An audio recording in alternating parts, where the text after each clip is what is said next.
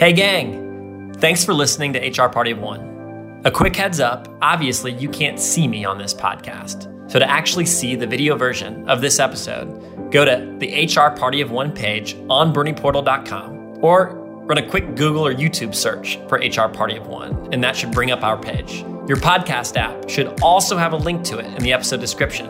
Now, let's get into the episode. Welcome to HR Party of One. I'm your host, Ryan McCausland and I'm a millennial. A generation that the Pew Research Center defines as having been born between the years 1981 and 1996. A period of time that our successor generation, Gen Z, sometimes describes as the late 1900s. There are about 80 million millennials, and we make up about 35% of the workforce in America today. Just in case you need more evidence demonstrating my millennial bona fides, here's uh, an Instagram post from 2014 um, that shows my first ever selfie. It was taken with my uh, class. I was teaching a course at Vanderbilt University as an adjunct professor at the time. Um, and there you have it. I take selfies. I'm a millennial. In addition to being a millennial, I also work with millennials. Bernie Portal has about 70 employees, and nearly all of us were born between 1981 and 1996 as our HR party one, I spend a lot of time thinking about recruiting, hiring, and managing millennials and how to build a culture that will help them thrive. So, on this episode of HR Party One, I'm going to be talking about what I've learned over the last decade working with millennials to build this business. Specifically, I'll talk about three things. First, how to build a culture where millennials can thrive. Second, how to recruit and hire millennials. And third, how to manage millennials effectively. First, let's talk about culture. Too often, I see peer companies who decide that they want to prioritize building a culture where millennials can thrive, decide to put in a ping pong table, or maybe add a few taps with, with beer and kombucha.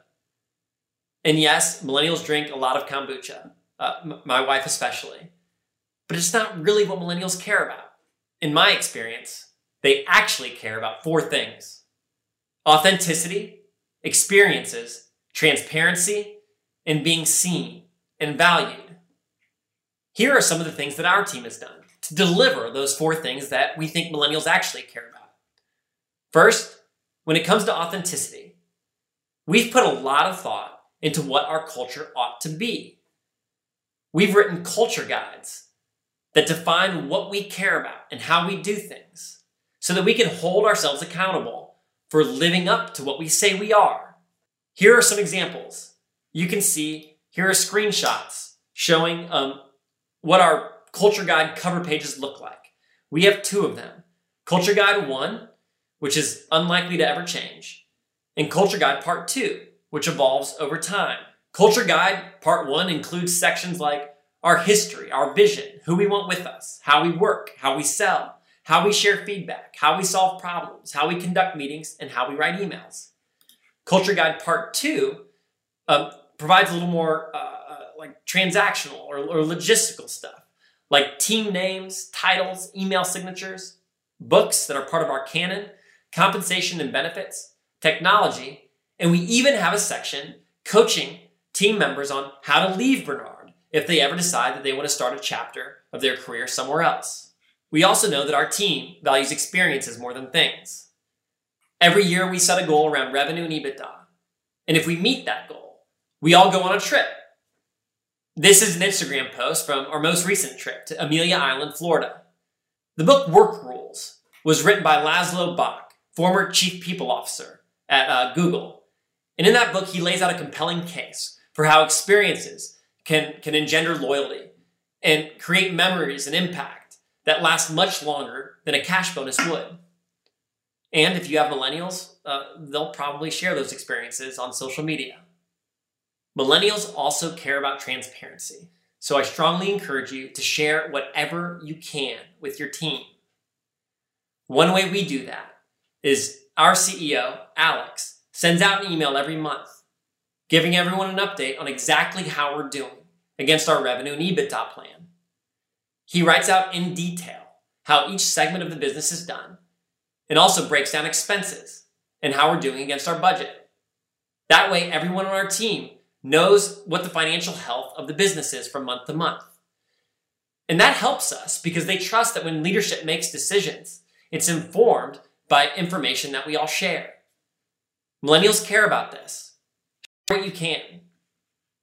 And finally, millennials care about being seen and valued. I went to college with, with a friend named Chris Tuff, who, who I haven't talked to in a few years, but who recently um, wrote and published this book, The Millennial Whisperer, which ended up being a bestseller. I read it, and in this book, Chris talks about heroing your people. What he means by that is recognizing their contributions, letting them know that they matter. It doesn't cost anything. One way we do that at um, Bernie Portal is on our uh, shared communication wall. Whenever someone does something that, that, that matters and makes a contribution, we give them a shout out. We post photos of what they've done and, and, and give them what we call a high four.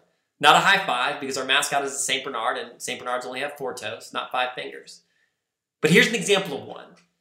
Um, our marketing manager, Sarah, gave a shout out to one of our other marketing team members, Katie, for helping us uh, get on the first page of Google um, when you search for um, HRIS, which is Human Resource Information System. Katie was responsible for that, and it didn't cost us anything to make sure that that was recognized internally. And now, you know what? I'm heroing Katie again by sharing this with you. Um, and, and so, Katie, great job. Thanks for everything you're doing. Now, let's talk about recruiting and hiring. If you want to recruit and hire millennials effectively, you need to be human, be specific, and be high touch. Here's an example of what I mean by be human. Check out our careers page. Here's what it looks like.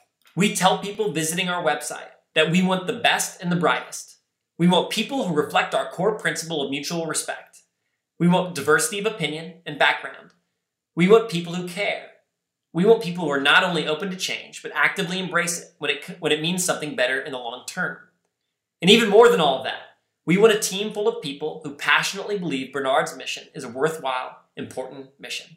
By be specific, I mean that in your job descriptions, you should tell candidates everything they need to know to determine whether they're a good fit for the role for which you're hiring. On a previous episode of HR Party of One, we've gone into great detail on how to do this the right way. For now, let me just show you an example of one of our recent job postings. You can see that this posting for the Employer Success Associate not only introduces Bernard as, as um, what we're about, here we say we've built one of the best teams in the country to help employers manage healthcare. We've even built top shelf software to help employers and benefits brokers solve HR problems. We're growing, and we need another person on our team in Nashville to help us continue to build something great. This job is technology focused, and there's lots of room for growth and professional development. We tell them we're headquartered in Nashville, offices in the heart of downtown, and we have 8,000 square feet of open office space filled with some of the best excuse me, sharpest, driven, and most balanced healthcare technology professionals you'll find. Joining us at this stage in our story means getting to work directly alongside our leadership team as we grow from 70 team members to 700 or 7,000. Everyone here is a doer, an individual contributor, and the future leaders of Bernard will come from the new team members who join us in 2020. We then go into the job description, which, which is, in fairness, similar to other job descriptions you might find. But then we go into a lot of detail we show the scope of responsibility, we show the qualifications, and we even give target comp. And we're really specific about this. You can see on this posting, target compensation begins at between 45 and $50,000 annually. I would highly recommend if you're trying to recruit millennials to not put on their uh, compensation is commensurate with experience. Think through what the job is and tell them exactly how much they can expect to make. And then finally, to recruit millennials effectively, you need to be high touch. The best way I know to do this is to get an online applicant tracking system that keeps you organized. Bernie Portal includes one or offers one. It's not the only one, but, but we have one and I use it. It allows me to keep track of candidates who submit applications and respond to them quickly. You should think of recruiting like sales. And when you have a hot lead, you need to do what you can to close if you see someone you really want. Not only do I respond to these um, candidates, but if I see someone who I think might be a star, I don't hesitate to text them. Here's an example of a text that um, I recently sent. Hi, Maria. This is Ryan McCausland with Bernie Portal. I saw your resume and application, and I think you might be a good fit for this role. I'd like to formally invite you to begin the interview process. Look for an email from me. Hope we get a chance to meet in person. Now that we've talked about building a culture and hiring millennials, let's talk about managing millennials. And I have one big tip ditch the annual performance review. I'm not saying that you shouldn't evaluate your team's performance. I'm saying you shouldn't just do it annually. The way we do this is in regularly scheduled one on one meetings between a manager and an employee. For most of us, that's every week. It can also be done bi weekly or once a month, depending on the relationship and the dynamic. But regardless, it needs to be done as regularly as possible. In this way, our team gets the feedback they need to grow and develop. We did a case study on our experience with one on one meetings. And I'll provide a link to it in, in, in, the description below. But, but we think it's the most powerful investment that we make in the professional development of our team here at Bernie Portal. And we didn't come up with this idea of a one on one meeting. We learned about it from this book, The Hard Thing About Hard Things, that was written by Ben Horowitz. If you're not familiar with Ben or the book, um, Ben is a venture capitalist um, in Silicon Valley with one of the most reputable and, and, and well recognized firms called Andreessen Horowitz. And he also was the CEO of a couple different Silicon Valley tech companies.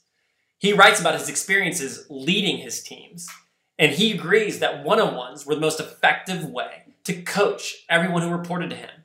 We've taken that practice and we've really embraced it at Bernie Portal and found that it's, it's, it's, it's returned all of our investment multiple times over. We believe in one on ones so much that we even use software to facilitate our one on ones and make sure we do them well. Bernie Portal has a performance feature that we use internally, and we use this tool to create agendas, to write follow up notes, and to have a record of all the conversations that we hold in one on ones so we can hold each other accountable for doing the things that we say we're going to do. It works for us. You should consider it. Okay, so if you're an HR party of one, who has a team of millennials or who is looking to recruit and hire millennials, I want you to take three things away from this conversation today. First, ditch the ping pong tables and the kegs. When it comes to culture, millennials care about four things authenticity, transparency, experiences, and being seen and recognized. When it comes to hiring and recruiting, be human, be specific, and be high touch. And then when it comes to managing millennials, consider ditching the annual performance review and replacing it with regularly scheduled one on ones. These are things that over the last decade have helped us uh, be more high performing than we otherwise would have. If you want more information, please check out the links below. And if you have questions, please share them in the comments section. We'd love to hear from you. If you have other ideas for what you've done that really resonates with millennials on your team, please share them. Remember, your job is as strategic as you make it.